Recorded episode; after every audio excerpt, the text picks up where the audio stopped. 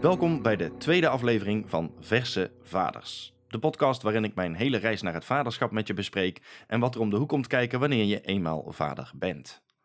Mijn naam is Sam en in deze aflevering ga ik met je praten over mijn weg naar het vinden van de juiste mama voor mijn kind. De vrouw waarmee ik een kind zou gaan maken, als je het zo Jip en Janneke zou mogen omschrijven. In de vorige aflevering besprak ik mijn jeugd oplopend tot het moment dat ik zelf wist, ik zou graag zelf vader willen worden. Ik was op dat moment zo rond de 21, denk ik. Sommige stelletjes, zoals mijn ouders bijvoorbeeld, zijn al vanaf hun tienerjaren bij elkaar en besluiten dan na een x aantal jaren om aan kinderen te beginnen. En bij hen vloeit alles relatief logisch over in de volgende stap. Bij mij was dat niet per se het geval. Zonder in al te veel detail te treden over de relaties die ik heb gehad tot aan de vrouw, die nu de mama van mijn kind is en die ik zo gigantisch bewonder en sinds oktober 2019 ook echt mijn vrouw mag noemen, zal ik mijn weg naar haar eens proberen te beschrijven. Voor ik mijn warrige zoektocht met je ga bespreken, wil ik even melden dat alles wat ik nu over mijn vorige relaties ga vertellen, mijn blik op de zaken is en is geweest. Ik zelf heb ook niet altijd alles perfect gedaan. Zo, dan is dat in ieder geval maar gezegd. Oké, ik ben dus 21 als ik denk te weten ik wil papa worden. Het meisje waar ik op dat moment een relatie mee heb is erg lief en het klikt goed tussen ons. We hebben op dat moment waarschijnlijk zo'n jaar een relatie en we wonen samen. Ze heeft het echter naar eigen zeggen niet al te makkelijk gehad. Ze vertelt me heel vaak voordat we gaan slapen dat ze door haar ex misbruikt is. En hoe langer we een relatie hebben, hoe meer ik iedere avond als we het bed instappen de psycholoog lijkt te worden in plaats van de gelijkwaardige partner. Samen met haar en soms ook met haar moeder present heb ik het vaak over dit probleem waar ze mee zit. Ze geeft me dan ook vaak aan dat dat een van de redenen is dat ze op seksueel vlak gewoon niet zo vaak zin heeft. Ik vind dat eigenlijk allemaal niet gek als het klopt wat ze allemaal vertelt. Zo goed en zo kwaad als dat het gaat, probeer ik haar hierin te helpen en er erg veel met haar over te praten. Er komt een punt dat mij iets niet goed aanvoelt in de relatie, net na het moment dat we met haar hele gezin een week op vakantie zijn geweest. Ik spreek dit uit naar haar en samen besluiten we even een week te pauzeren. Om beide even goed na te kunnen denken wat we elkaar zouden kunnen bieden en hoe we samen willen verder gaan. U moet even begrijpen, wat dat soort zaken betreft ben ik van de oude stempel. Je kiest voor iemand met een reden en ongeacht of het fantastisch gaat of met horten en stoten, je dient er zelf in ieder geval alles aan te doen om het beste uit elkaar en uit de relatie te halen. In de loop van de jaren ben ik erachter gekomen dat dat een beetje een ouderwets en enigszins verromantiseerd beeld is, wat niet altijd meer opgaat in een tijd waarin we veel te veel keuzemogelijkheden hebben en waarin we bij wijze van spreken iedere week een ander smaakje zouden kunnen uitproberen en waarin er met een swipe ineens weer een complete match voor je gevonden is. Afijn, terug naar die eerste relatie in mijn reis naar het vaderschap. We zijn een weekje op onszelf gaan uitvogelen wat we willen en wat we wellicht beter of anders zouden willen doen of zien. Na die week treffen we elkaar weer en ik ben er nou, best wel klaar voor om de relatie weer naar een fijn en naar een hoger niveau te tillen. Voorzichtig komt ze binnen en begint ze haar verhaal. Ze vertelt me dat ze tijdens onze relatie een paar keer uit nieuwsgierigheid langs het huis van die bewuste ex is gereden. Iets in mij gaat op dat moment kapot en ik vraag haar op dat moment te vertrekken. Nadat ik alles goed en wel heb laten bezinken en nog steeds met haar door wil en het achter ons wil laten, komt ze een weekje later met het verhaal dat ze er niet alleen is langs gereden, maar dat ze er ook is binnen geweest. Niks gebeurd? vraag ik. Nee, niks, zegt ze. Of ja, we hebben gezoend. De knoop in mijn maag is in volle hevigheid terug en ik snap niet dat ze, afgaand op haar verhalen over zijn misbruik, zoiets kan doen. Weer een week later vertelt ze het hele verhaal en blijkt dat ze natuurlijk niet enkel gezoend hebben, maar ook het bed hebben gedeeld. Ik ben op dat moment voor de derde keer gebroken van binnen en mijn vertrouwen in de mensheid is op dat bewuste moment even nul. Ik wijs haar het gat van de deur en heb haar daarna ook nooit meer gesproken. Jaren later hoorde ik dat ze nog steeds met hem samen is en twee of drie kinderen met hem heeft. Ik vraag me dan vooral af, wat voor kronkel zit er in je hoofd dat je mij en onder andere je moeder zo vaak hebt voorgelogen over zoiets heftigs? Maar goed, we zullen het misschien wel nooit te weten komen. Naïef als ik was, dacht ik nog steeds dat dit een eenmalig iets zou zijn. Zoiets overkomt je niet nog eens, toch? Wat is nou helemaal die kans? Nou, Zo'n half jaar na het einde van die eerste lange relatie ontmoette ik mijn tweede vriendin van dit verhaal. Een ontzettend open, lieve en creatieve meid waarmee het erg goed klikte. Ik geloof dat ik ongeveer twee jaar met haar samen ben geweest. In het eerste jaar was eigenlijk alles koek en ei, maar daarna begonnen er langzaam kleine scheurtjes te ontstaan. Ze zat niet heel erg comfortabel in haar eigen vel en in haar eigen hoofd en had destijds, geloof ik, het idee dat de wereld soms uh, ja, tegen haar was. Ook in deze relatie ben ik vele avonden meer psycholoog geweest dan geliefde. Begrijp me niet verkeerd, dit soort dingen gaan vaak ontzettend geleidelijk, dus je hebt ze vaak achteraf ook pas echt door. Ik stak al mijn energie, al mijn liefde, al mijn geld in de relatie en probeerde haar op vele manieren duidelijk te maken dat de wereld echt niet tegen haar was. Het leek, in mijn ogen, goed te gaan, maar daar had ik me jammerlijk in vergist. Nog steeds vond ik dat als je van iemand hield en daar een relatie mee was aangegaan, dat je tot het uiterste moest gaan om dat te koesteren en op elke mogelijke manier te redden wat er te redden viel. Dat is natuurlijk compleet geen goede basis voor een stabiele relatie die voor beide gebalanceerd is en evenveel energie oplevert als dat het kost. Maar hey, eeuwige optimist hier. Na twee jaar in een relatie te hebben gezeten, komt ze op een avond met betraande ogen thuis en vertelt me huilend dat ze het niet meer trekt. Ik zag dit op dat moment compleet niet aankomen en vraag haar wat ze precies niet trekt. Haar destijdse antwoord was: Dat weet ik zelf ook niet. Ze heeft die avond haar belangrijkste spullen en wat kleren ingepakt en is vertrokken. Later hebben we nog eenmaal met onze moeders bij elkaar gezeten om de financiën netjes af te ronden en dat was dat. Wat me daar vooral nog van bij is gebleven, is de complete onmacht die ik toen heb ervaren. Ik wist dat ze niet compleet lekker in de vel zat en niet supergoed wist hoe ze met de wereld om wilde en moest gaan, maar ik dacht dat we dat verzacht hadden door er vaak over te praten. Dat bleek dus toch wat heftiger te zijn bij haar dan dat ik op dat moment kon zien. Ik ben zeker drie maanden compleet kapot geweest nadat ze weg was. Ik weet dat ze nu de wereld doorwandelt met een fototoestel en de mooiste en meest bijzondere verhalen vastlegt.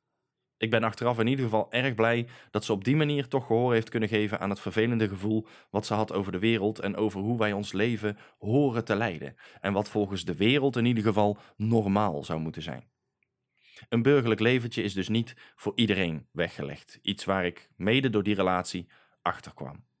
Op dat moment heb ik haar nou, best vaak vervloekt nadat het uit is gegaan, maar als ik erop terugkijk, had dat vanaf de start nooit echt, echt kunnen werken. Ik bleef niet heel lang stilzitten en na iets meer dan een half jaar was ik weer toe aan mijn derde lange relatie. Die begon erg rustig en liefdevol en na iets meer dan een half jaar woonden we samen. De derde keer dat ik binnen het jaar ging samenwonen. En wederom, in de eerste anderhalf à twee jaar was het eigenlijk allemaal wel oké en wel gezellig. En langzaamaan werd ook bij deze relatie duidelijk dat ze dacht dat de wereld tegen haar was gekeerd.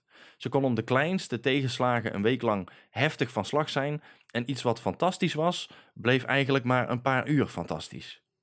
Ook dit ging ontzettend geleidelijk en dat zie je dan op zo'n moment niet, als dat er dag voor dag insluipt. Na zo'n twee jaar samen te zijn, kwamen daar ook nog eens haar woedeuitbarstingen bij, die vanuit het niets ontstonden. We stonden eens in de douche en ik stelde een vraag, geen idee meer welke vraag precies. Volgens mij ging het om waar mijn tandenborstel zich bevond of zo. Vanuit het niks komt ze van achter het douchegordijn vandaan met een fles melkmeisje, zo'n anderhalve liter verpakking. Ze smijt hem resoluut mijn kant op en ik kan hem nog net ontwijken. Ik probeer haar in de weken en maanden die volgen extreem voorzichtig te vragen of we niet eens naar een huisarts of naar een psycholoog toe moeten of wellicht kalmeringsmedicatie kunnen gaan proberen. Maar de seconde dat ik de woorden pil of dokter in mijn mond neem, is de wereld te klein en gaat het standaard fout. Ook hier gold weer: ik ben niet voor niets aan deze relatie begonnen. Ik moet en ik zal alles proberen om haar en dus ook onze relatie te helpen. Het mocht helaas allemaal niet baten. Na een veel te heftige woedeuitbarsting, waar ik verder niet op zal ingaan, maar waarbij ze in het ziekenhuis belandde, zijn haar ouders haar opkomen halen en heb ik haar daarna ook nooit meer teruggezien.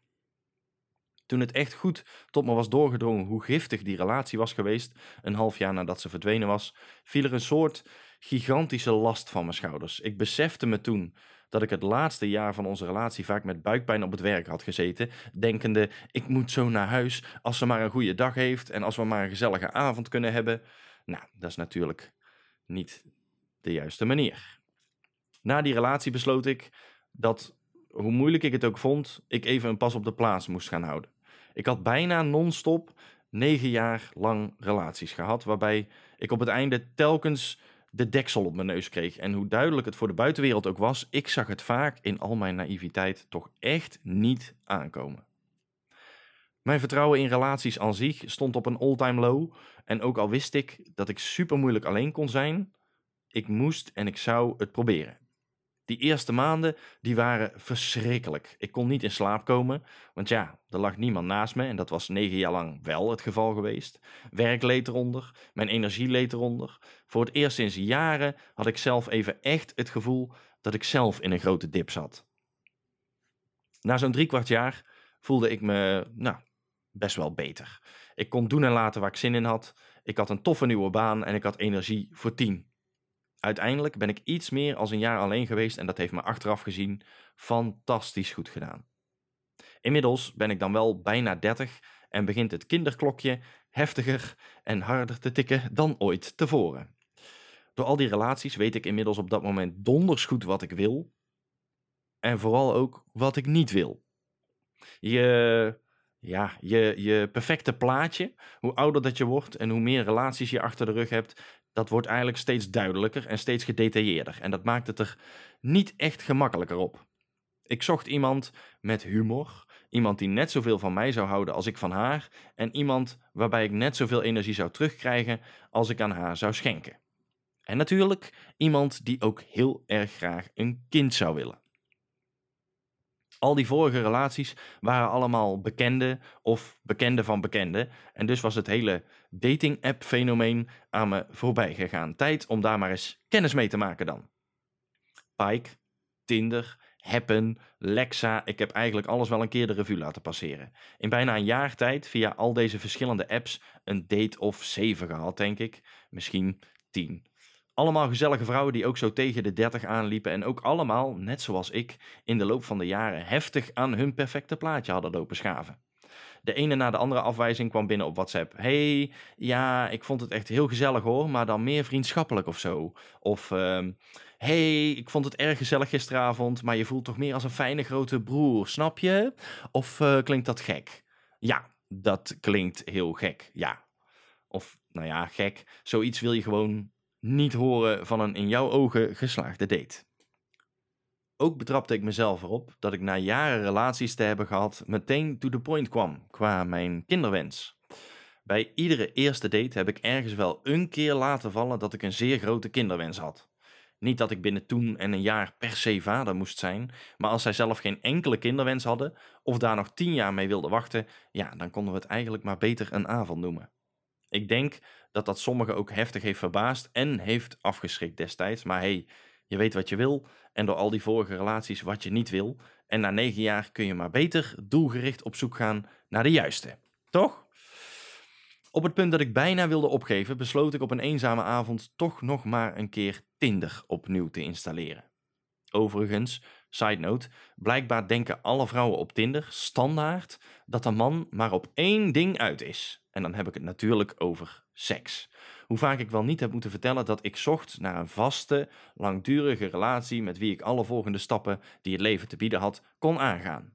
Niet meer op één hand te tellen. De horrorverhalen die ik van sommige vrouwen ook te horen kreeg over mannen op datingapps, deden en doen mijn vertrouwen in de mensheid ook niet echt ten goede.